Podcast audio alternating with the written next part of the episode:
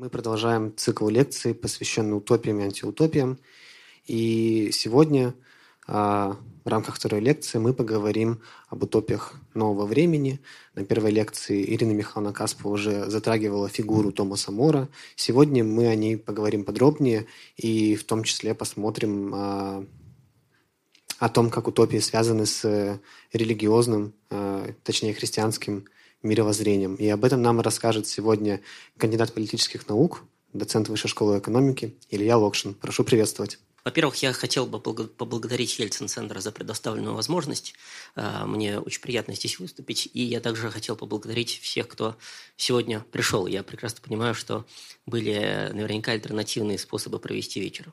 Спасибо большое. Я с своей стороны постараюсь, чтобы а, это решение потом не было предметом для сожалений. Значит, а, мы сегодня, как уже было заявлено, поговорим об утопиях, об утопиях раннего нового времени.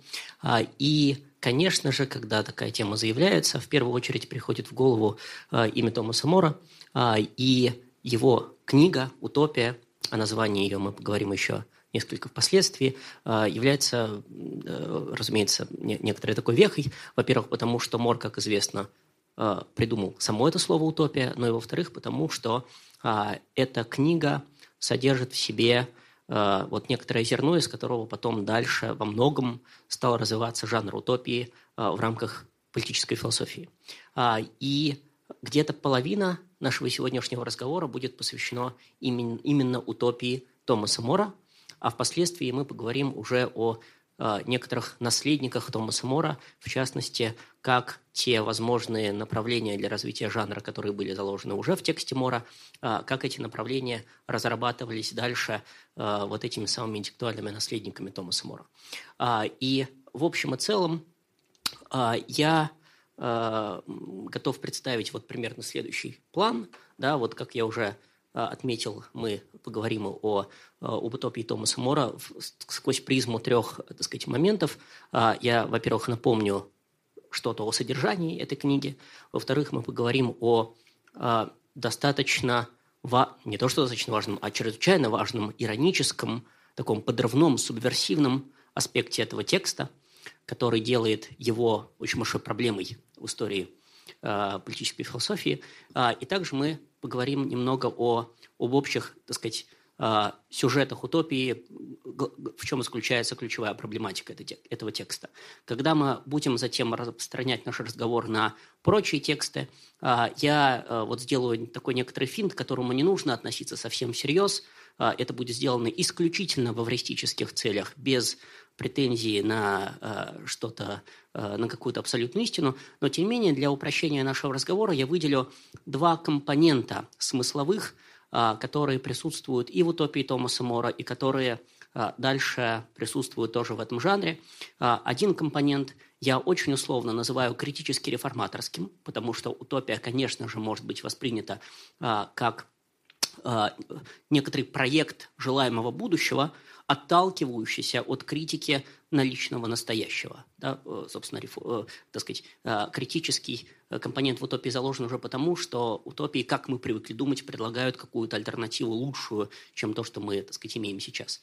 А, и этот знакомый нам критический реформаторский компонент соседствует с тем, что я тоже очень условно и абсолютно в эвристических целях назову иронически апаритическим компонентом. Я подробнее потом скажу, что именно я имею в виду под этим, э, но если совсем вкратце, речь идет о том, что э, некоторые утопии, в том числе во многом утопия Мора, не только дает нам, предоставляет нам критику современного автора общества – а, и некоторый путь возможных реформ, но и ставит читателя в затруднение, в некоторое, в интеллектуальном смысле, даже тупиковое состояние.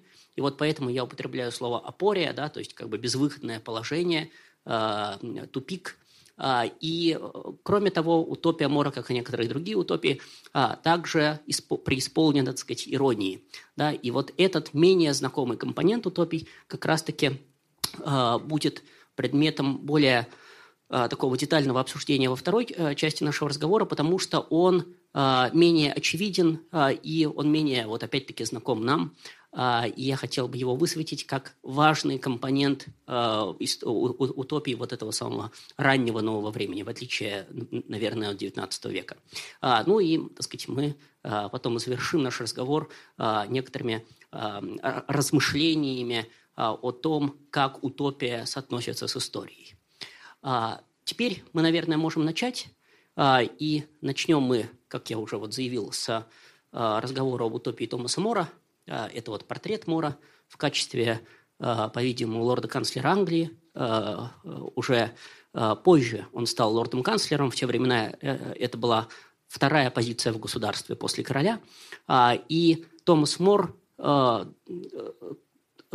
писал утопию э, еще, где-то вот в середине, даже в первой половине десятых годов, то есть еще до лорда-канцлерства ему было далековато, но тем не менее, э, так сказать, э, для последующего обсуждения важно то, что он вполне был готов, скажем так, пойти в активную политическую жизнь и стараться служить государю и государству.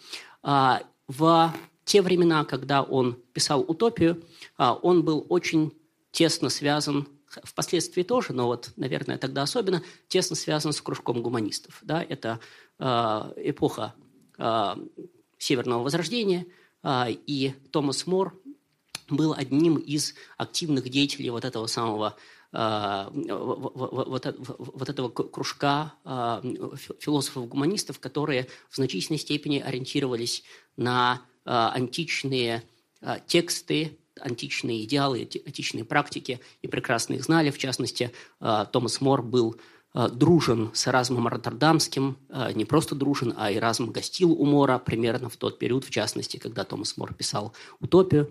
А, и вот эти все вещи, связанные с тем, что Мор был деятелем Северного Возрождения, очень важны, потому что эхо античности, и прежде всего греческой античности, очень слышно раздается тексте утопии. И мы, э, собственно, тоже будем об этом говорить.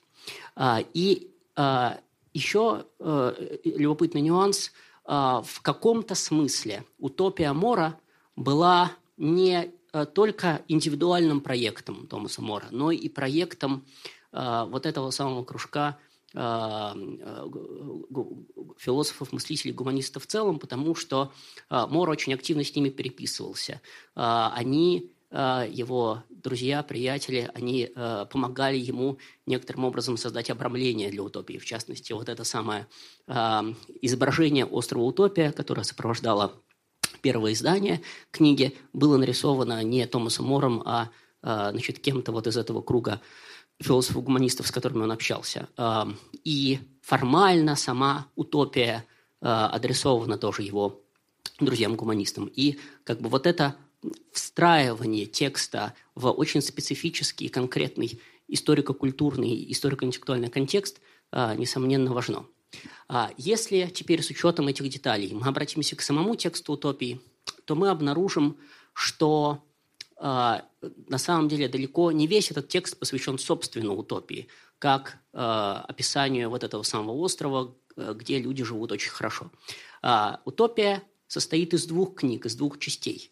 А, и лишь вторая часть посвящена описанию утопии, а первая часть посвящена а, как раз-таки Англии или шире Европе, описанию английских европейских порядков, причем в очень критическом ключе со стороны вымышленного персонажа по имени Рафаэль а, это на самом деле диалог, да, сама диалогическая форма утопии очень важна. Здесь тоже отсылки э, вполне применимые и легитимны к античности, к диалогам Платона. Конечно, Платон, э, несомненно, повлиял на, на, на, Мора, потому что если мы говорим о а, произведении, в котором, а, так сказать, а, описывается лучшее государственное устройство, лучшее государство, сразу приходит государство Платона в голову. А диалогическая форма тоже оказывается здесь связанной с античной традицией. И вот один из персонажей этого самого произведения «Утопии Мора», Рафаэль Гитладей, рассказывает сначала, в первой части, о том, как плохо и ужасно живет ну, прежде всего, Англия, потому что Мор сам из Англии, а, но и на самом деле и другие европейские сообщества он порой а, не обходит стороной. И только во второй книге он начинает в качестве уже некоторого контраста рассказывать об утопии, вот об этом острове, который он обнаружил в своих плаваниях. И сама структура текста предполагает, как бы толкает читателя на, на, на мысль о том, что речь идет о, об изображении сначала какого-то дурного положения вещей – которая заслуживает всяческого порицания, а, а потом предлагается уже во второй книге при описании острова утопии и ее порядков предлагается некоторый выход из сложившейся ситуации, которая вот как раз-таки заслуживает описания. То есть сама структура текста как бы указывает на то, подталкивает читателя к мысли о том, что а, утопия, взятая как целостный текст, есть а, такая достаточно радикальная, мощная критика того, как живет английское общество и шире европейское общество. А, и вот этот очень серьезный критический реформаторский компонент нельзя сбрасывать со счетов, потому что многие аргументы а, кажутся достаточно сильными, и то, как рассказчик Рафаэль Гитладей, а, собственно, осмысляет вот эти самые беды Англии и Европы, это тоже мало кого оставляет равнодушным, потому что чувствуется в его словах вот некоторая страсть и такое эмоциональное напряжение. И а, я хотел бы вот несколько слов уделить его критике, критике как бы в лице Рафаэля Гитладея, критике английских порядков, опять-таки, чтобы лучше понять во многом новаторство Томаса Мора как автор здесь и специфику вот этого самого критического проекта, который осуществляется в первой книге «Утопии». Собственно, можно очень условно выделить несколько проблем, которые выделяются вот в этой первой книге. Одна из этих проблем – это проблема справедливости, или точнее несправедливости того, как устроено английское общество и шире европейское общество. О чем идет речь? А, Рафаэль Гетладей а, отмечает, что в Англии а, очень велика высокий уровень преступности. И значит, на дорогах постоянно можно встретить виселицы, на которых, извините, болтаются трупы. И, собственно, с некоторой точки зрения, конечно, это все плохо, что преступность велика, но с некоторой точки зрения Англия неплохо справляется с этой проблемой, потому что преступников наказывают. Наказание следует за преступлением, каждый получает по заслугам, каждый получает свое, то, что он должен получить. А, и с этой точки зрения, с точки зрения соответствия а, наказания преступлениям, Англия устроена справедливо, потому что согласно древнему определению справедливости, которое идет как минимум от Платона, через многих античных авторов, через, в частности, через Цицерона, потом переходит к э, отцам церкви, к Августину Аврелию, потом Фома Квинский повторяет и так далее. Согласно очень-очень уважаемой концепции справедливости, справедливость состоит в том, что каждый получает свое. Юстиция сумма квикве дистрибует, сумма квикве, каждому свое. Конечно, для современного уха этот принцип э, звучит несколько иначе, чем для Мора, потому что каждому свое едом до Зайна. Это висело над воротами Бухенвальда. Э, вот. Но в, в, в начале XVI века, собственно, сама эта формула справедливости была лишена вот этой явно негативной коннотации, к которой мы привыкли сегодня. И в этом плане Англия устроена не так уж плохо, потому что справедливость как бы торжествует. Эти самые преступники получают по заслугам. И Гитладей, Рафаэль Гитладей, которого можно считать э, вот альтер-эго, может быть, настоящего Мора, э, Гитладей вскрывает большую проблему с э, вот этой трактовкой э, справедливости э, в Англии и с тем, э, с, бы, большую проблему с, с, с, Англией самой. Э, проблема, говорит Гитладей, заключается в том, что на самом деле э, те преступления, которые э, заслуживают наказания, которые в конце концов наказываются, порождены, говорит он, самим обществом, самой Англии. Почему? И вот здесь уместно вспомнить э, фразочку, которая э, перекочевала потом в учебники истории «овцы съели людей». Я думаю, что многие из нас или все помнят эту фразу, да, период огораживания, и, соответственно, многие земледельцы английские лишались э, своих земель и были обречены на такое бедственное существование, эта фраза э, звучит как раз-таки в первой книге «Утопии». Э, и Мор ее придумал так как раз-таки для того, чтобы описать вот эти вот самые процессы, которые э, отражались весьма бедственно на простом люде. Гилали говорит о том, что собственно, вот этих самых бедняков, земледельцев, лишают средств к существованию – И что они делают? Они да, начинают значит, грабить, воровать и так далее. То есть, говорит он, нужно задавать вопрос о том, собственно, как среда сама да, и общественные институты влияют на стимулы и мотивации вот этих вот самых несчастных бедняков, которым на самом деле не остается ничего другого, э, никакого другого средства обеспечить свое пропитание, чем обратиться там, к разбою или воровству. Э, и Гитлодей тем самым указывает на то, что э, то, что виделось изначально в качестве э, такой частной и индивидуальной проблемой, проблемы этих самых э, несчастных земледельцев э, или чернорабочих, ставших преступниками, на самом деле это не их индивидуальные частные проблемы, э, изолированные друг от друга. На самом деле проблема находится на уровне совершенно другом, э, на уровне самого общества.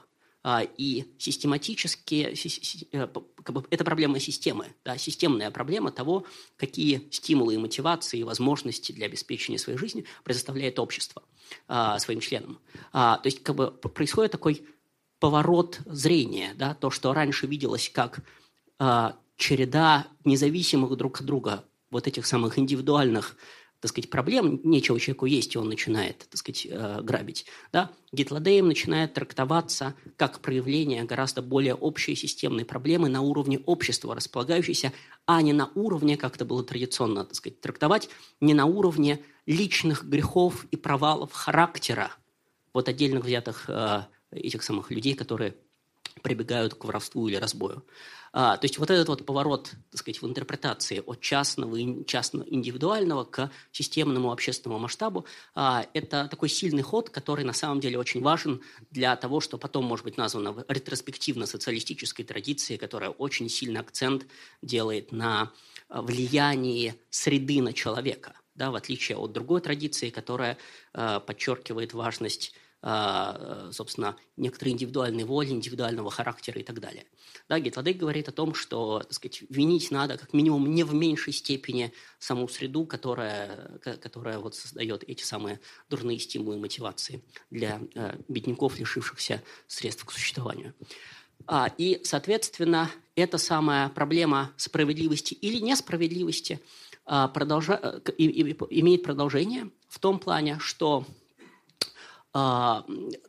другая ее сторона – это а, неразумное, иррациональное устройство общества с точки зрения того, что а, в Англии вот наряду с этими бедняками, лишившихся средств к существованию, к пропитанию, существует довольно большой слой знати, которая проводит жизнь в праздности, ничего не делает, кроме того, что там устраивает э, какие-то развлечения и так далее.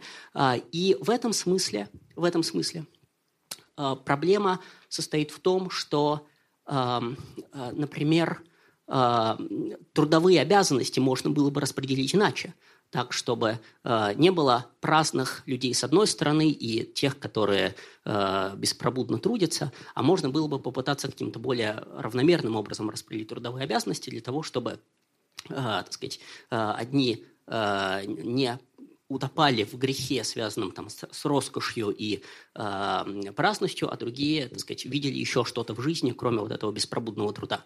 Но для вот этого более рационального распределения трудовых обязанностей по Гетладею возникает проблема.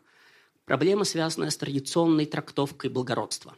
Традиционная трактовка благородства я имею в виду по традиционной трактовкой ту, что, с одной стороны, была свойственна а, очень многим а, современникам Мора, даже в том числе мыслителям-гуманистам, она уходит корнями и в особенности средневекового общества, и даже у Аристотеля в античности тоже можно найти некоторое обоснование вот этой самой трактовки справедливости. Так вот, этот, извините, благородство.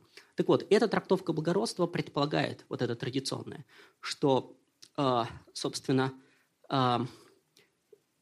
благородство тесно сопряжено со знатностью, а, и что а, человек, который занимается каким-то простым скромным трудом, вроде земледелия или ремесла, а, не является благородным, потому что сам этот труд не благороден. Он, если обращаться к аргументации Аристотеля, не предполагает культивацию каких-то добродетелей разума или души. В отличие от, например, занятия философией, а, которое культивирует определенные способности разума, или в отличие от, допустим, военного, военного дела, которое культивирует добродетели мужества и так далее. То есть проблема состояла в том, что очень тяжело было помыслить саму возможность, чтобы знать трудилась трудилась так, как трудятся ремесленники и земледельцы. И а, а, в этом смысле революционность, так сказать, утопии, да, Гитладей рассказывает про то, как в утопии устроена система распределения труда, революционность ее состоит в том, что отменяется вот эта традиционная концепция знатности вместе с тем, что все начинают трудиться, все начинают в том числе заниматься вот этим простым трудом, земледелием и ремеслами. Каждый Э, гражданину, каждый, так сказать, э, человек, который населяет утопию, э, который обладает правами, он одновременно и земледельец, знает какое-то хотя бы одно ремесло.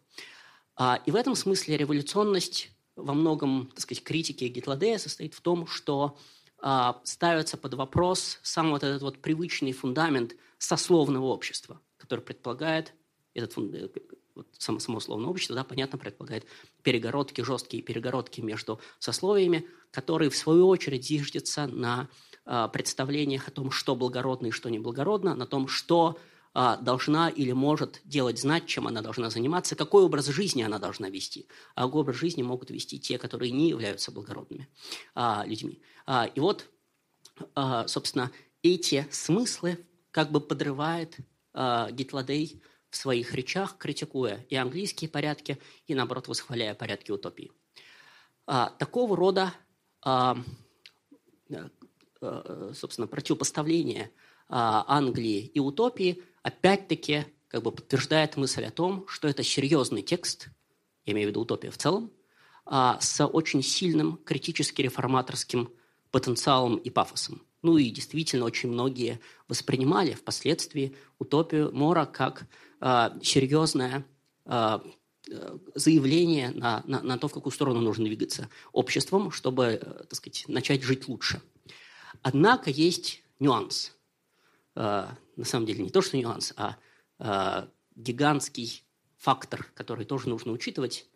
Один из э, комментаторов назвал утопию Томаса Мора – самым проблематичным текстом в английской литературе XVI века после сонетов Шекспира. Возможно, он преуменьшил.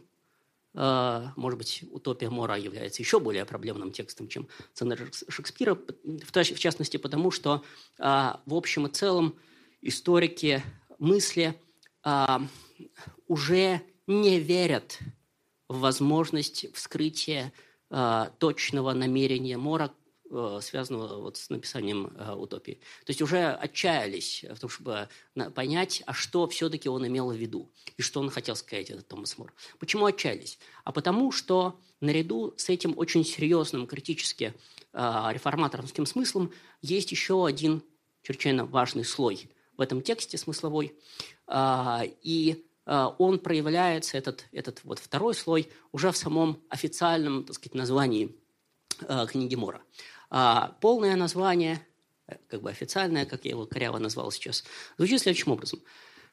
Утопия – это подлинно золотая книжица, не менее полезная, чем забавная, о наилучшем устройстве государства и о новом острове утопии.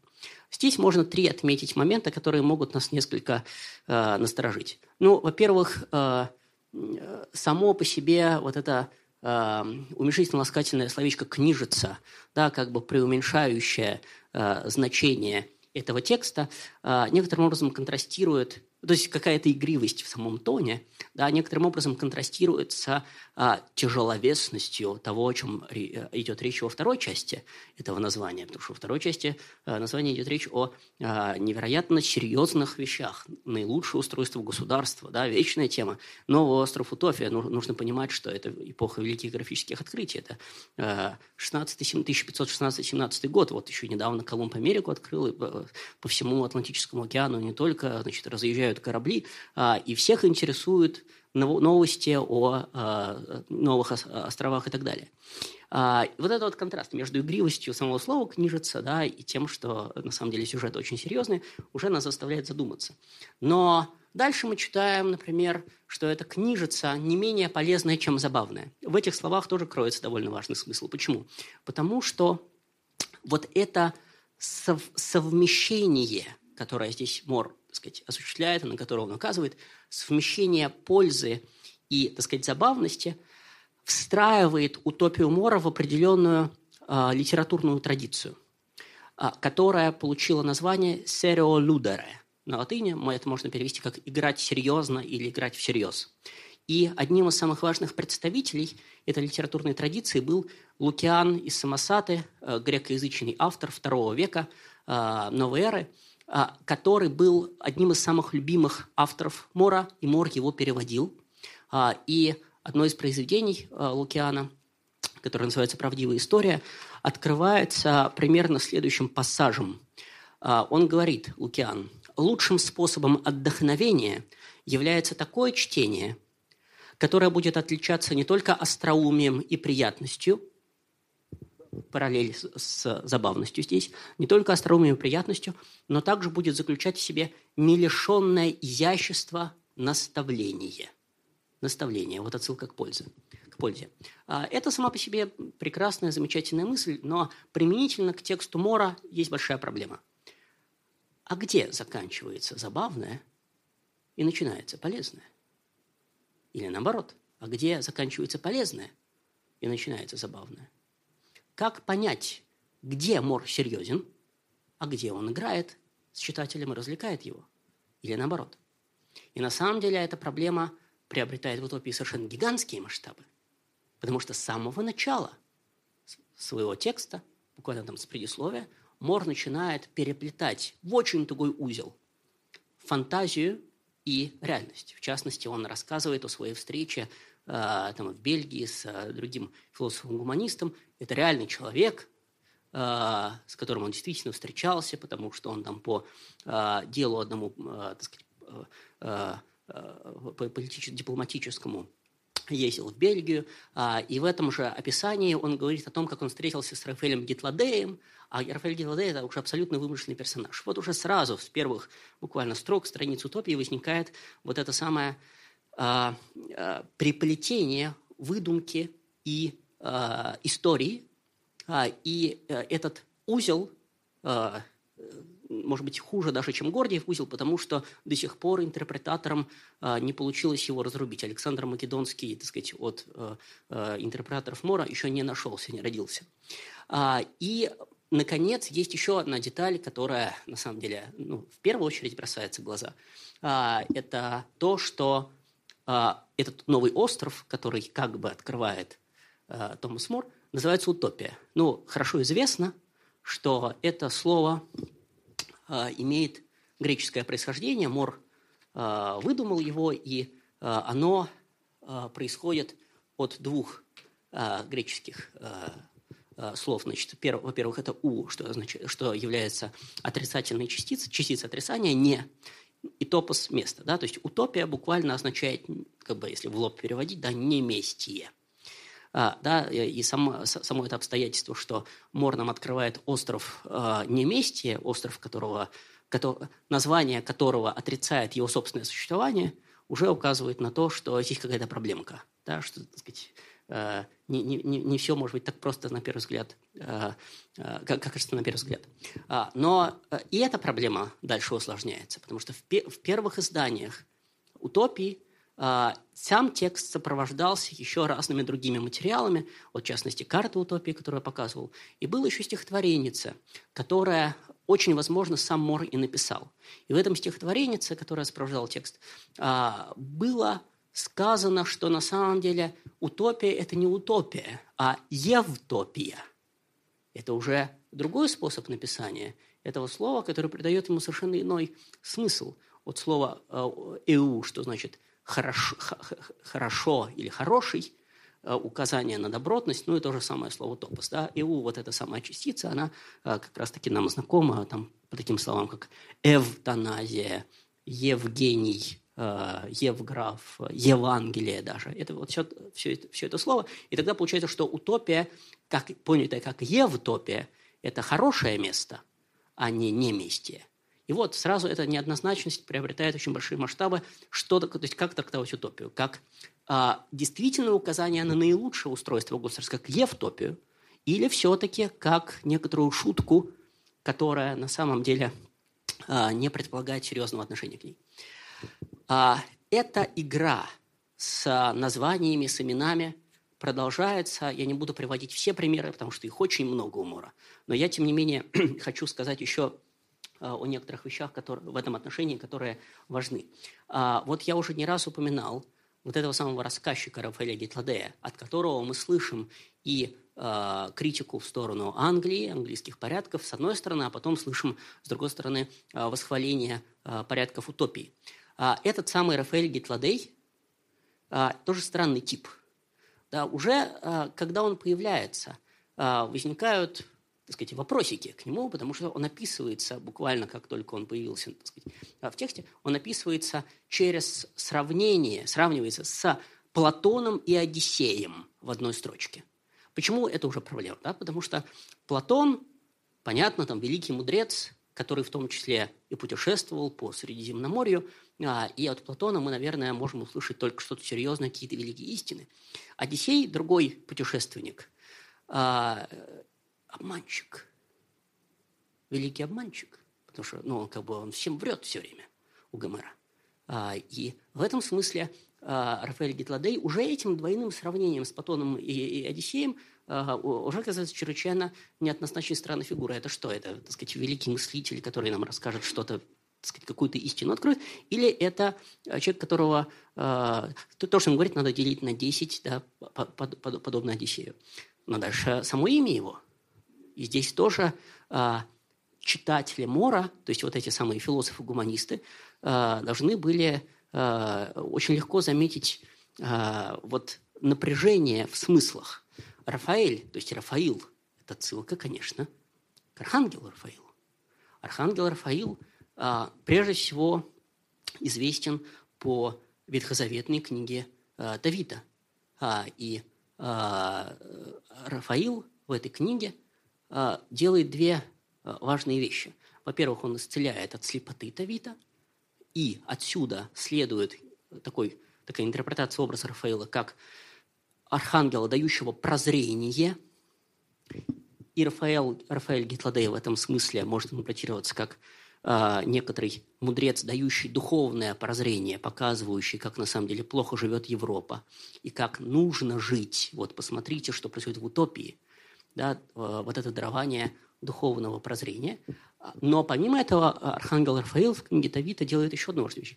А, у него у Тавита да, был сын Товия, а, и Рафаил сопровождает Товию в раге медийске, он является путеводителем Товия. И это тоже а, очень важный компонент образа Рафаила, что он указывает путь, он путеводитель. И, конечно, Рафаэл, Рафаэль Гитладей тоже путеводитель, потому что он был в утопии, и он как бы может показать путь к утопии, путь к вот этому самому прекрасному обществу, возможному прекрасному будущему. То есть само имя, это самое Рафаэль, Рафа, Рафаэль указывает на какие-то такие возвышенные и э, положительные смыслы. Да? То ли он дарующий прозрение мудрец, то ли он путеводитель к светлому будущему. Но он Гитладей. Что такое гитладей? Гитладей – это опять греческое слово, которое состоит из двух э, слов. Э, хютлос, что значит бредни и чепуха. И дао или дайо, есть еще другое слово, да? Вот дао, которое я здесь вывел, вывел на слайд, значит знать, быть сведущим. Дайо – распространять, делиться.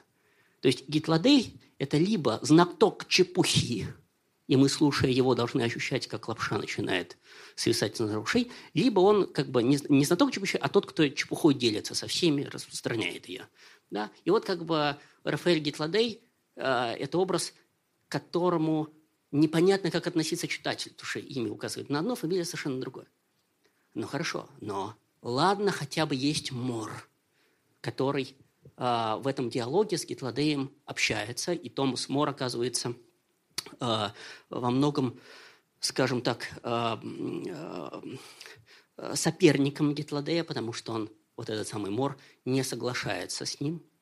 А нюанс, однако, состоит в том, что в утопии Мор – это персонаж, к которому обращаются во втором лице, в третьем лице. То есть происходит такое раздвоение Мора на автора, на Мора автора и на Мора персонажа – и это на самом деле тоже может нас уже некоторым образом смутить в плане того, что ну, не до конца очевидно, что Мор персонаж это тот, через которого говорит, через уста которого да, говорит мор автор. Тем более, что Гитладей тоже говорит очень страстные, какие-то глубокие мысли высказывает, как будто бы мор-автор Гитладею тоже симпатизирует. Дальнейшая проблема с мором-персонажем стоит в том, что утопия написана на латыни. То есть там на самом деле мор пишется как морус. А морус на латыни значит глупец или глупый. А, и с этим а, именем или точнее с этой трактовкой фамилии Мора, философы-гуманисты игрались. Например, Эразм Роттердамский, а, примерно в то же время, когда Томас Мур пишет «Утопию», Эразм пишет похвалу глупости, э, знаменитую его. А как похвалу глупости на греческом звучит? «Мореес энкомен». «Мореес», «мория» – глупость на греческом, «морус» – глупый на латыни. А, и Эразм в посвящении, он посвящает похвалу глупости Мору, потому что он был его друг – и разум пишет в первых буквально строчках похвалы глупости следующее. И вот я решил заняться каким-нибудь делом, а поскольку обстоятельства не благоприятствовали предметам важным, то я задумал я сложить похвальное слово «глупости». Что за палада внушила тебе эту мысль, спросишь ты. Прежде всего навело меня на эту мысль родовое имя Мора, столь же близкое к слову «море», то есть глупость. Сколь сам ты далек от ее существа, и по общему приговору ты от нее всех дальше. То есть, э, как бы Э, немножко троллили Мора, да, играли, играли с, его, с, с его фамилией. А, и очень вероятно, или по крайней мере возможно, по крайней мере возможно, что Мор, э, так сказать, тоже немножко играет с этим, да, раз уж это делает его друг Разум. И если допустить эту мысль, то получается, что полемика Рафаэля Гитладея с Мором, вокруг которой выстроен весь текст, это полемика, э, дающего прозрение э, знатока чепухи с глупцом. И тут к читателю вопрос. А какую позицию в этом споре взять и кому верить? Мору или Гитладею? Это какая-то странная, э, выбивающая из колеи ситуация. Ситуация, которая может быть описана как раз словом «опория», безвыходное положение, потому что, э, потому что э, определить а в чем состоит искренняя позиция Мура-автор, крайне затруднительно. Тем более, что ни один из вопросов, который всерьез обсуждается, как бы всерьез в утопии, он не решен. Там даже окончание э, диалога между Мором э, и Гитладеем стоит в том, что вот Мор заканчивает разговор об утопии, э, точнее, Гитландей заканчивает описание утопии, Мор ему говорит, слушай, ну а вот я не согласен там со многим, там, в частности, вот они частную собственность отменили, ерунда какая-то, но вообще сейчас обед, нам как бы надо сейчас пойти покушать, а потом мы вернемся и, так сказать, обсудим. Разумеется, на этом текст заканчивается, и они не возобновляют его. То есть как бы на полусловие все это завершается, и читатель как бы, прочитал, как бы закончил текст, и э, непонятно, что он должен думать. То есть вот это самое наставление от мудрого автора не следует в этом тексте. А, и в этом плане а, вот а, и появляется возможность для того, чтобы наряду с критически-реформаторским компонентом, который, безусловно, содержится в речах Гетладея, выделить еще один, который условно можно назвать иронически-апоретическим, от слова ирония и апория. И вот с точки зрения этого второго компонента, иронически-апоретического, а, утопия Мора – это глубоко сократический текст. Почему сократи, сократический? Потому что а, платоновские диалоги, да, где Сократ является главным действующим лицом, не все, но многие из них не заканчиваются никаким выводом, а заканчиваются просто тем, что э, те мнения, которые изначально готовы были защищать собеседники Сократа, оказываются разрушенными в пух и прах. Э, но Сократ, хитрый Сократ, ироник Сократ – не дает ничего взамен, ничему не получает во многих диалогах, не во всех, но во многих диалогах, не предоставляет как бы вот эту самую замену разрушенным мнением. А, и получается, что читатель, все это, значит, наблюдающий, а, оказывается тоже вот в некоторой ситуации опоре, потому что а, он не приобретает какое-то новое получение со стороны автора, а он просто оказывается перед большим-большим вопросом, а, на который он, может быть, сам должен ответить. Да? В этом смысле, может быть, одна из главных а, задумок э, сократических диалогов, да, платоновских диалогов, в том, чтобы э, заставить самого читателя размышлять. Да? И в этом плане утопия Мора – это тоже так сказать, большой вопрос, стимулирующий читателя на активное размышление, а, не на то, чтобы просто послушать мудрого Мора и так сказать, закрыть книгу. А теперь я хотел бы несколько слов уделить а, проблематике утопии а, с какой-то более общей точки зрения. И на этом мы уже будем расставаться с утопией Мора. Значит, во-первых, конечно, часть проблематики – это обсуждение наилучшего государства, если, опять-таки, воспринять всерьез вот эту самую критику со стороны Гитладея. А, э, а, к сожалению, нет времени это а, так сказать, подробнее раскрывать, да, но очевидно, что это один из смыслов. Кроме того, в первой книге, после того, как Англию Гитладей поругал, Мор-персонаж начинает Гитладею говорить, слушай, ну вот как бы ты такой мудрый человек, знающий античную философию, много о чем размышлявший и путешествовавший так много, так много повидавший стран, образов жизни, ты просто создан для того, чтобы стать советником для государей. Ты единственный, наверное, кто обладает мудростью, достаточной для того, чтобы просветить э, заблудшее европейское население, даровать ему свет. Сделайся, как бы, пойди в политику, стань советником государей. А, возьми на себя это бремя. И Гитладей отвечает, ни за что не буду этим заниматься, потому что а, меня не будут слушать, я только стану посмешищем, а, и вообще это все бесполезно, потому что государи ничем не заняты, кроме как охотой или искусством войны, которое меня совершенно не интересует. И вообще мне гораздо приятнее э, проводить время в прекрасном досуге и читать книги и путешествовать. Это на самом деле проблема – Проблема того, стоит ли мудрецу выступать в качестве политического реформатора и вмешиваться в политические процессы, она очень древняя. А, одна, ну, как бы, а, вообще некоторое предвозвещение этой самой проблемы можно найти в истории Сократа, да, который хотел Афинин наставить на путь истины, на, но, так сказать, Цикута помешала. А, и потом, например, уже в первом веке Сенека пишет, значит, свое небольшое произведение, но оно во фрагментах до нас дошло, о досуге, де отцо, где он как раз-таки говорит о том, что на самом деле э, мудрец-стоик, он, конечно, должен вмешиваться в политику, желая помочь своим согражданам а, и выступить в качестве а, советника для государей, но а, только тогда он должен это делать, когда он может надеяться на успех. Если он не может надеяться на успех, то он этого делать не должен. А когда он не должен, когда он не может надеяться на успех? И начинает Сенека перечислять. И там куча условий. В частности, не, невозможно надеяться на успех, если общество развращено. Если оно э, уже достигло э, такого уровня безнравственности и э, вот этого самого морального э, упадка, что любые реформы и любые попытки мудреца что-то там изменить, они заранее обречены на провал. И Сенек, в общем, говорит о том, что э, жизнь в досуге тоже прекрасная, так сказать, э, можно тоже э, э, замечательно проводить время. То есть э, Гитладей здесь выступает в качестве э, вот такого э, продолжателя линии Сенеки, э, но Мор-персонаж как бы ему противодействует. Здесь интересно, что сам Мор, Мор-автор, он, конечно, э, занимался политической деятельностью, то есть как бы тут любопытные могут быть преломления и параллели между, э, между текстом и жизнью.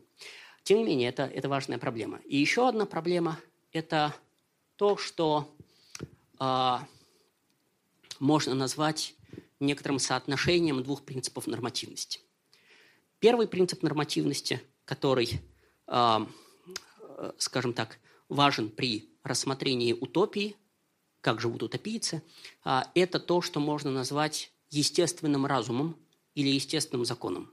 Что имеется в виду под словом «естественный» здесь? А, разум или закон, не преображенный откровением, христианским откровением. То есть нужно учитывать, что утопийцы до Гитладея не знали христианства.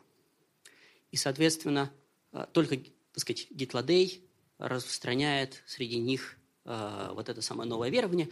Утопийцы все, что они сделали, все то общество, которое они построили, построили не на основании вот этого самого христианского откровения, а на основании того, до чего они могли дойти естественным разумом. То есть как бы примерно в том же так сказать, духе, в котором античные философы тоже размышляли о наилучшем государстве. И не случайно, что между обычаями и общественными практиками утопийцев, с одной стороны, а, и античными общественными практиками и разными, разного рода а, традициями, обычаями, а, очень сильные параллели. В частности, утопийцы во многих отношениях заимствуют идеи стоиков, где-то там эпикурейцев. А, в общем, утопия в каком-то плане – это продукт вот этого самого естественного, непросвещенного откровением разума. И при всем при этом мы должны помнить, что Томас Мор был глубоко верующим христианином, не просто глубоко верующим христианином, он, в конце концов, свою жизнь отдал за определенные религиозные убеждения. Да? Ну, он был а, католиком, а, и когда началась реформация, он, во-первых, активно очень выступил против нее, в том числе призывая, призывая жечь еретиков на кострах. Но и помимо этого он выступал против расторжение брака Генриха VIII с Екатериной Арагонской, там на Анне Болейн Генрих VIII уже хотел жениться, а, и против того, чтобы Генрих VIII объявил себя главой церкви. А, Томас Мор выступал за а, как бы, традиционную ситуацию, когда Папа Римский, глава христианской церкви. И Томас Мор был тем человеком, который будучи лордом-канцлером, не дал согласия на расторжение брака и на вот эту самую церковную реформу. Его заключили в Тауэр и потом э, казнили. То есть у нас нет сомнений в том, что Мор глубоко верующий был человек, э, раз он, так сказать, пошел на такие жертвы. А, и любопытно в связи с этим, что утопия имеет э, некоторые особенности, которые вскрывают, э, скажем так, напряжение между ее порядками с одной стороны и принципами христианства с другой. Например, утопийцы практикуют эвтаназию, что, конечно, а, не может быть принято с точки зрения христианства. А, и утопийцы, помимо этого, придерживаются определенной концепции высшего блага, которая тоже звучит очень не по-христиански, она скорее такая эпикурейская. И там много, на самом деле, других моментов, которые указывают на зазоры между тем, что говорит о человеческой жизни христианства, с одной стороны, и тем, что говорит о человеческой жизни э, такой естественный разум, воспитанный на примерно тех же принципах, что э, в античности. А, и э, в этом плане э, вообще возникает большой вопрос, зачем э, Мору понадобилось, почему он решил описывать утопию как не, иде, не, не совершенно идеальное, а почти идеальное общество. Да, то есть это некоторые тоже, так сказать, э, слом в нашем привычном понимании утопии, как просто некоторого общественного идеала. Для, утоп... для Мора утопия не могла быть абсолютным и совершенным общественным идеалом, потому что в некоторых отношениях она нарочито не согласовывалась с тем, что диктуется христианскими э, нормами или принципами. Но в общем и целом э, мы можем, по крайней мере, сам по себе поставить этот вопрос, который будет важен и для утопий последующих. А, и вот, собственно, а, что я хотел бы сделать сейчас. Да? На этом основании, а, на основании вот этих вот общих проблем перейти к утопиям другим, более поздним, которые либо полемизировали с Мором, либо надстраивались над его текстом. И для того, чтобы осуществить этот переход, я хотел бы перейти к некоторой системе координат концептуальной, следующей. Вот одна из как бы осей нашего последующего рассуждения связана с, с вот этим третьим пунктом. А, она касается, это ось дистанции между а, принципами откровения с одной стороны и принципами естественного разума или естественного закона с другой стороны. Да, то есть как бы утопии могли различаться по поводу того, в какой мере в них чувствуется вот этот зазор, эта дистанция, это напряжение между тем, что нам так сказать, диктует естественный разум и тем, что нам диктует христианское откровение. А вторая ось, которую я предложил бы рассматривать, а, это ось, так или иначе связана, связанная со вторым вопросом и позицией Рафаэля Гетладея. В какой степени а, утопия как некоторый образец общества релевантно как ориентир для существующих в истории обществ. То есть вот, собственно, если мы наблюдаем некоторый некоторое описание утопийского общества, в какой мере мы должны воспринять этот, это описание всерьез. Нужно ли нам значит, этому идеалу или в кавычках идеалу следовать или нет. Собственно, проблема, и, и, и можно ли ему следовать. Проблема в утопии Мора заключалась в том, что как бы что-то похожее на хорошее общество нам нарисовано, но мы не можем на самом деле э, сказать, что этот образ утопии вполне релевантен для европейских обществ, потому что некому э, реформировать э, исторически существующее общество в сторону утопии. Это может сделать только Гитладей, который все про утопию знает, но он отказывается проводить реформы, а больше никто. Больше никто не способен этим заняться. И получается, что утопию как бы нарисовали, но совершенно непонятно, как до нее дойти. Потому что единственный путеводитель к ней, вот этот самый Гитладей, отказывается быть путеводителем.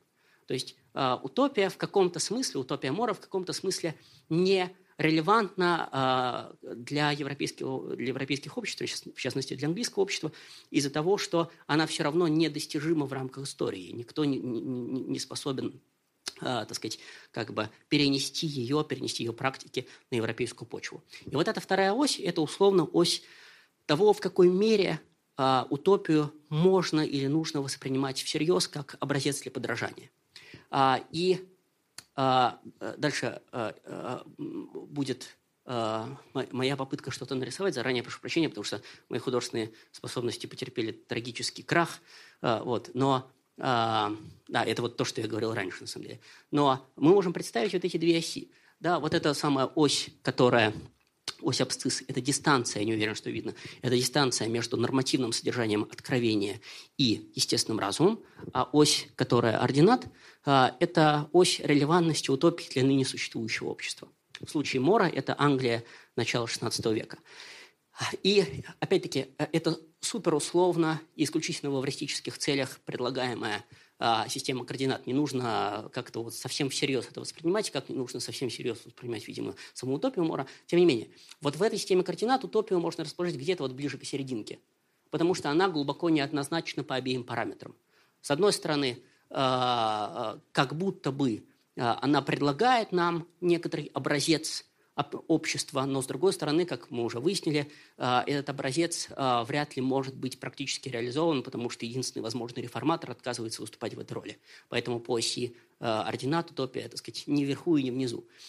И по оси абсцисс она тоже где-то посерединке, потому что, с одной стороны, как уже отметил я, есть зазор между христианским откровением и естественным разумом. Но, с другой стороны, когда Гейтладей все-таки приводит христианство, так сказать, в утопию, а, эти самые утопийцы начинают воспринимать христианство, христианство начинает распространяться среди них, а, и а, в каком-то плане даже сам, сама, само отсутствие частной собственности, которая в утопии имеет место, может быть интерпретировано как воплощение вот этого самого первоначального христианства, когда как в, в, в деяниях апостола, а, апостолов рассказывается, когда первые христиане имели значит, а, все общее да, друг с другом, и друг Томаса Мора, Эразм, он собирал поговорки и пословицы античные.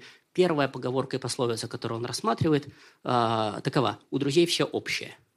Это античная поговорка, которая там у Аристотеля встречается не только. И Эразм подчеркивает, что это как раз-таки, хотя и античная поговорка, на самом деле это глубоко христианский принцип.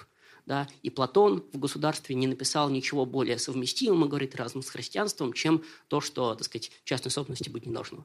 Так что определенные глубокие переклички, э, связки естественного разума э, и откровения Мор тоже, так сказать, мог видеть и иметь в виду. А если далее мы э, попытаемся в эту систему координат очень условную писать какие-то другие утопии. А, разумеется, их очень много, и э, ни в коем случае я не претендую на то, чтобы там охватить э, не только все, но и какую-то значительную часть, но просто в иллюстративных целях очень условно можно поместить, например, в эту систему координат город Солнца Кампанелла, скажем. Да, и я бы лично поместил его вот в, левый верхний угол, потому что Кампанелла, в отличие от Мора, намного серьезнее там отсутствует у Компанелла отсутствуют вот эти самые иронические, субверсивные, подрывающие его текст э, моменты. Да? А Компанелла, кроме того, э, писал «Город солнца» в заключении после того, как он пытался совершить революцию в Калабрии, переворот, да, освободить ее от испанского владычества. И кто знает, может быть, он решил бы реформы проводить там, если бы это э, переворот удался, реформы так или иначе связанные с тем, что он написал потом в «Городе солнца». В общем, «Город солнца» – это намного менее иронический текст – чем утопия Мора. И, кроме того, Компанелло прямым текстом заявляет уже в конце «Города Солнца», что солярии, жители Города Солнца, на самом деле живут как христиане, им только не хватает таинств. А в остальном они христиане – да, и как бы вот эта дистанция между э, естественным разумом и откровением христианским, она у Компанелла минимизируется или почти отсутствует. Только откровением не хватает для того, чтобы быть подлинными христианами. У Мора, конечно, не так. В правом верхнем углу я очень условно туда поместил э, неиронические секулярные утопии. Я имею в виду, прежде всего, утопии там, XIX века, в частности, можно думать о марксистской утопии, потому что, конечно, так сказать, э, проблематика откровения уже отступает на второй план, да, и критикуются религиозное миросозерцание. А, и это не иронические утопии, которые уже предполагают, что их нужно воспринимать всерьез. Они предлагают некоторые проекты реформирования, реформирования обществ. А, в правом нижнем углу я поместил указание на две утопии. А, это «Познанная южная земля» Габриэля де Фуаньи, это 70-е годы 17 века. И это четвертое путешествие Гулливера когда он при, прибыл Гулливер Гуингомом, а, значит, а, Джонатан Свифт. А, и вот а, в этом смысле можно, опять-таки, а, просто в эвристических целях как бы а, выделить вот такие два очень условных кластера, да, а, где мы можем объединить в некотором смысле да, утопию с Э, утопию Мора с утопиями Фони и, и, и Свифта, назвав их э, ставящими акцент на иронической апоретическом компоненте, а не критически реформаторским. Опять-таки, это условно, утопию Мора можно куда-то еще отнести. Но то, что я хочу сейчас сделать, это подробнее немножко поговорить об вот этих вот утопиях, которые находятся ниже, иронически апоретических, потому что они менее нам знакомы, но, потому что, но еще и потому, что они э, были, видимо, достаточно типичны для ран, ран, раннего нового времени. А, и, а, так сказать, они по своему характеру очень сильно отличаются от утопий таких серьезных и реформаторских, о которых мы, может быть, привыкли думать в связи там, с а, марксизмом или другими социалистическими учениями. И вот я хотел бы немножко остановиться на Фуаньи и Свифте. Фуаньи, Габриэль де Фуаньи а, как я уже отметил, пишет вот это свое произведение «Поздная Южная Земля» а, в середине 70-х годов 17 века. И а, у него утопия – это общество австралийцев, Южная Земля, Австралия, куда попадает значит, несчастный путешественник по имени Седер. И этот самый Седер обнаруживает, с одной стороны, прекрасное, замечательное общество австралийцев, которые Э, живут между собой гармонично и прекрасно, и они э, э, оказываются образцом для подражания во многом для европейцев. Но, например, в отличие от многих других утопий, они, эти самые австралийцы, в штыки воспринимают христианство и попытку Садора э, распространить среди них благую весть. То есть вот эта самая дистанция у Фуаньи, дистанция между естественным разумом и христианским откровением, там очень велика. Когда Садор пытается им рассказать, что вот э, на самом деле э, есть спасение души, э, благ, была благая весть, Господь приходил к людям и так далее, э, они начинают, эти самые австралийцы, э, критиковать христианские догмы, конце и, и так сказать, критиковать э, так, что Седор начинает чуть ли не самым верить этим самым австралийцам.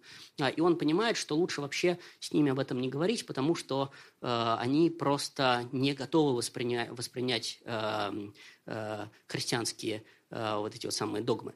А, но помимо этого, австралийцы у Фаньи а, еще и являются а, такими гиперрационали... гиперрациональными существами, потому что они всю свою жизнь выстраивают на таком сухом, холодном разуме, отчасти как философы-стоики.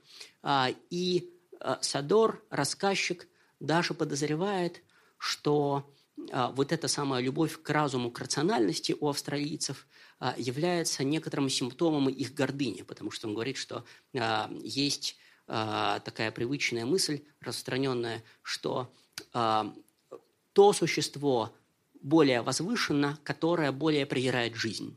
И у него складывается ощущение, у Садора, что австралийцы специально, так сказать, э, на основании таких рациональных философских аргументов начинают э, воспринимать жизнь как э, какую-то некоторую бессмысленную злую шутку, э, и от того они не только преисполняются гордын, гордыни, но и становятся несчастны. Сейчас немножко я понял, что я запутанно начал говорить, но, прошу прощения, но э, то, что э, как бы э, важно здесь подчеркнуть, это то, что вот эти гиперрациональные австралийцы – не только не принимают христианство, воспринимают в штыки любые попытки Садора обратить их в христианство, они еще благодаря своей рациональности несчастны. Именно потому, что э, думают о жизни как о некоторой злой шутке, бессмысленной э, какой-то игрушке, которая Э, которую они вынуждены переносить, и поэтому они, например, массово совершают самоубийство по достижении определенного возраста. Да, и на это с ужасом смотрят Садор христианин, понятно.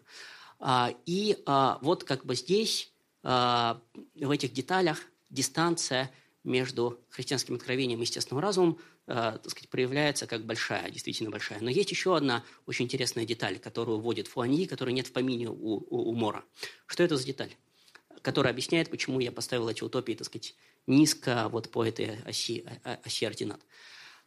Дело в том, что утопия Мора базируется на определенных общественных институтах. То есть, прежде всего, утопийцы отличаются от европейцев тем, что они по-другому устроили свою экономическую и социальную жизнь, а, а, институты. Вот что является отличительной чертой утопийского общества австралийцы Фуаньи, у Фуаньи, а, а, скажем так, а, создали свою утопию не на основе институтов, а на основе того, что они принципиально другие существа. Почему? Они гермафродиты. Они все гермафродиты. И они сами объясняют то, что они могут жить в гармонии, счастье и благоденствии, именно тем, что они, по сравнению с европейцами, полноценные люди. Здесь можно э, проводить отсылку к э, пиру Платона, в котором рассказывается э, миф о том, что изначально все люди были гермафродитами, а потом были разделены, половинки, так сказать, распались, и люди оказались обречены на то, чтобы всю жизнь искать вторую половинку для того, чтобы опять восстановить некогда имевшуюся у них целостность. А, а, а вот этого несчастья с австралийцами в Фоне не произошло. И они, а, в отличие от людей, как бы, от людей, как мы привыкли о них думать, как бы полноценные существа. И это имеет еще одну важную, одну важную импликацию следствия. А, они лишены тех многих страстей, которые затмевают разум, так сказать, половинчатым людям, как мы привыкли о них думать. А гермафродитизм у Фуаньи – это не только некоторая отсылка к Платону, очевидно, и не только, так сказать, некоторое а, размышление а, о а, том, откуда проистекают страсти, это еще и деталь, имеющая символический смысл, потому что в определенном смысле австралийцы у Фуаньи – это – в символическом плане, да, это самодостаточные существа, как бы не нуждающиеся ни в ком другом. А, и, кстати, э, Садор за 30 с лишним лет пребывания среди австралийцев так и не понял, как у них рождаются дети. Да, так сказать, это было окутано великой тайной. Вот. Но вот, вот в символическом смысле гермафродизм, гермафродитизм – это символ самодостаточности, а, то, что, так сказать, они не нуждаются ни в ком другом. А, и это важно еще и потому, что а, идеал самодостаточности – это очень важный античный идеал. Например, мудрец-стоик – все время подчеркивал, что нужно быть самодостаточным, так сказать, внутри себя носить все условия счастья и благоденствия. А, и а, вот эти самые а, австралийцы уфуаньи могут жить такой достаточно спокойной, безмятежной жизнью, потому что они как бы удовлетворяют требованиям стоической философии, но не потому, что они так натренировали себя, не благодаря духовным практикам, как это предполагается в философии стоицизма, а благодаря тому, что сама природа сделала их уже самодостаточными, такими, так сказать, полными людьми. А, и а, они даже на а, людей, как мы их понимаем, разделенных, так сказать, а, надвое, они воспринимают как зверьков неполноценных – то есть как мы относимся там, к кабанчикам и э, курочкам, да, так они примерно относятся к, к людям, как вот к каким-то э, неполноценным существам, лишенным э, способности жить полно, вот, как бы подлинной человеческой жизнью. То есть здесь происходит в фоне такое еще ироническое отстранение, ироническое дистанцирование от самого человека. Как люди, как, как европейцы во времена великих графических открытий Э, плавали в разные страны и находили, значит, каких-то аборигенов, которых они воспринимали как пол, неполноценных людей, пигмеев там в, в зоопарках выставляли. Также происходит с европейским человеком. Он австралийцами этими самыми наступа, начинает рассматриваться как этот самый неполноценный э, зверек, э, в, чем, в том числе неполноценный, потому что он не может жить а, полностью согласно разуму. Да? Вот опять-таки разного рода страсти а, затемняют эту способность а, к рациональности и так далее. И, может быть, даже радикализация и усиление этой логики имеет место в четвертом путешествии Гулливера у Свифта. Свифт с очень большой вероятностью знал текст Фуаньи и ориентировался на него. И Гулливер, я напомню, в четвертом путешествии открывает остров – на котором живут существа а, согласно а, только разуму, не знающие страстей, которые их могли бы ослепить, которые живут действительно как философы-стоики. А, и само их самонаименование этих существ the perfection of nature, как пишет Свифт, совершенство природы. И Гулливер восхищается ими, хочет быть на них похожим и так далее. Нюанс, разумеется, заключается в том, что эти самые совершенные существа – это лошади. Это лошади. Гуингмы. А, и а, Садер у Фуаньи, после того, как он 30 лет прожил среди австралийцев, понимает, что ему все-таки там не место, что он не принадлежит этому обществу, и у него там конфликты с ними начинаются, и он вынужден бежать, там, в итоге он оказывается там, на Мадагаскаре и так далее. А, то есть, как бы вот это не человеческий мир у Фуаньи. У Гулливера он тем более не человеческий, буквально там даже не то, что гермафродиты, там вообще лошади. А, но Гулливер терпит чудовищный моральный крах, начиная воспринимать общество гуингмов как образец для подражания. А, он, в конце концов, начинает вместо того, чтобы нормально разговаривать по-человечески, а, немножко ржать, как лошадь. И его, когда встречают люди уже, когда он вернулся, в Европу, а, они начинают слышать в нем значит, вот это саморжание, но самое главное, что он начинает презирать людей. Потому что они не похожи на этих гуингмов, а он хотел быть как эти самые гуингмы. А, и а, ужасный моральный крах а, Гулливера, который начинает презирать, на самом деле, своих сородичей, а, воплощается еще в том обстоятельстве, что в одном месте, в конце уже четвертого путешествия, а, Свифт приводит строчку а, из Илиады Гомеровской про троянских коней.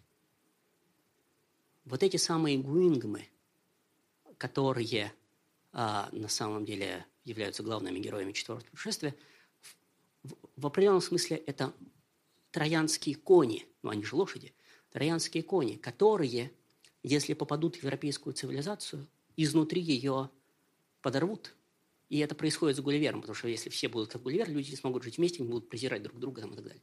То есть э, как бы и у Фуаньи, и тем более у Свифта утопия, которая рисуется перед нами, и на первый взгляд совершенная и прекрасная, вот как они замечательно живут так сказать, в гармонии в мире друг с другом, эти две утопии э, указывают на принципиальную нерелевантность их для человеческого мира – в силу того, что а, их основание это просто иная, нечеловеческая, может быть, даже сверхчеловеческая природа обитателей этих островов.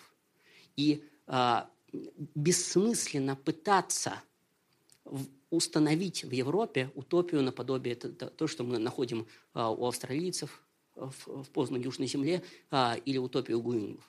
Ну, потому что как бы принципиально до такой степени человеческую природу не изменить. Мы не сможем стать лошадьми да, или гермафродитами по, по, по своей воле.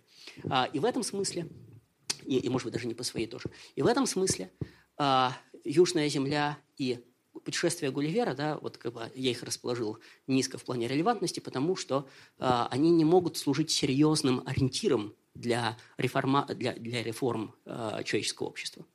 А, и, а, собственно, а, чувство безвыходности Апории, может быть, даже здесь еще более силь, сильно, чем в случае утопии Мора, потому что вот как бы нам, с одной стороны, показали какое-то э, вроде бы хорошее общество, но с другой стороны, э, причина, почему оно такое хорошее, это другая природа ее обитателей, э, делает ее совершенно неприменимой к человеческому миру. Вот это самое как бы опория, да, вот как бы этот плод висит, как бы ты можешь его сорвать, а нет, он все равно ускользает, он все равно оказывается за пределами досягаемости. А, и вот я в конце э, хотел просто несколько слов сказать о, о том, что все это может значить с точки зрения размышления о соотнесении утопии а, вот в этом ироническо-апоретическом смысле, а, то, что вот мы внизу видим, и истории. Очень условно мы можем, так сказать, такую схему изобразить, да, что э, к утопии мы можем приходить посредством исторического процесса, да, вот у нас есть наличное общество какое-то, мы посредством реформ э, приходим к некоторому лучшему обществу, утопи, утопическому. Э, мы видим э, в утопиях Фуаньи и Свифта, что э, цель исторического процесса, если мы вот такую утопию Гуинма возьмем или австралийцев, цель бессмысленна для нас, потому что мы люди. Да? Такая утопия неосуществима. Мы никогда не сможем завершить движение. Мы никогда не сможем сделаться этими самыми лошадьми или этими самыми обитателями Южной Земли Офуани. То есть в этом смысле э, как бы э, осуществлять процесс реформ для того, чтобы прийти к этим утопиям, э, не, имеет никакого резона. А в случае утопии Мора мы видели другую проблему, что нельзя начать движение в сторону утопии потому что единственный, кто может, э, так сказать, инициировать реформы, э, Рафаэль Гитлдей, он отказывается это делать в силу того, что европейское общество развращено, в силу того, что э, все равно э, на Гитладея как реформатора не будут обращать внимания и в силу того, что он потерпит крах и станет посмешищем. И опять-таки можно вспомнить Сократа, да, чем он кончил. А, может быть, такая же судьба ждет и Гитладея. И в этом смысле а, иронические, апаратические утопии а, могут а, мыслиться, опять-таки, это просто как бы в качестве общения, не надо воспринимать совсем всерьез, могут мыслиться с точки зрения того, что а, а, невозможно начать движение к утопии, и невозможно закончить это движение. Невозможно начать, потому что э, не найдется реформатора. Невозможно закончить, потому что цель сама призрачная и не подходит для нас. И получая, если, так сказать, вот в этих рамках обсуждать эти иронические апаратические утопии, которые мы вот здесь видели, то выходит, что утопия вот в этом смысле оказывается несовместимой с историческим, она не встраивается в исторический процесс, не встраивается в историческое движение – Э, ни с точки зрения, опять-таки, возможности начала этого движения, инициирования, ни с точки зрения возможности его завершения. А, и вот эта самая как бы чуждость или чужесть утопии, а, скажем так, историческому процессу, это довольно большая интеллектуальная проблема. А, по каким-то причинам, по каким-то причинам, скажем, в XIX веке скорее стали более распространены утопии критически реформаторские – а, вот, так сказать, то, что я попытался изобразить в верхнем правом углу. Раз они стали там более распространены, это значит, что каким-то образом а, они предполаг... либо предполагали разрешение вот этой проблемы совместимости утопии и истории, о которых я только что пытался сказать, либо они не обращали на, эту проблему, на, эти проблемы внимания. Вот что из этого правда, а, сложно сказать, это отдельный большой вопрос а, а, для, для, для, отдельного разговора, но тем не менее вот эти вот утопии, о которых мы сегодня говорили – а, они ставят, они как бы изображают нам этот остров утопии, но ставят под вопрос о том, а, можно ли навести мост между Европой и утопией. И если можно, то из чего он может быть сделан. И мы с этим вопросом до сих пор остаемся и до сих пор живем. Спасибо большое.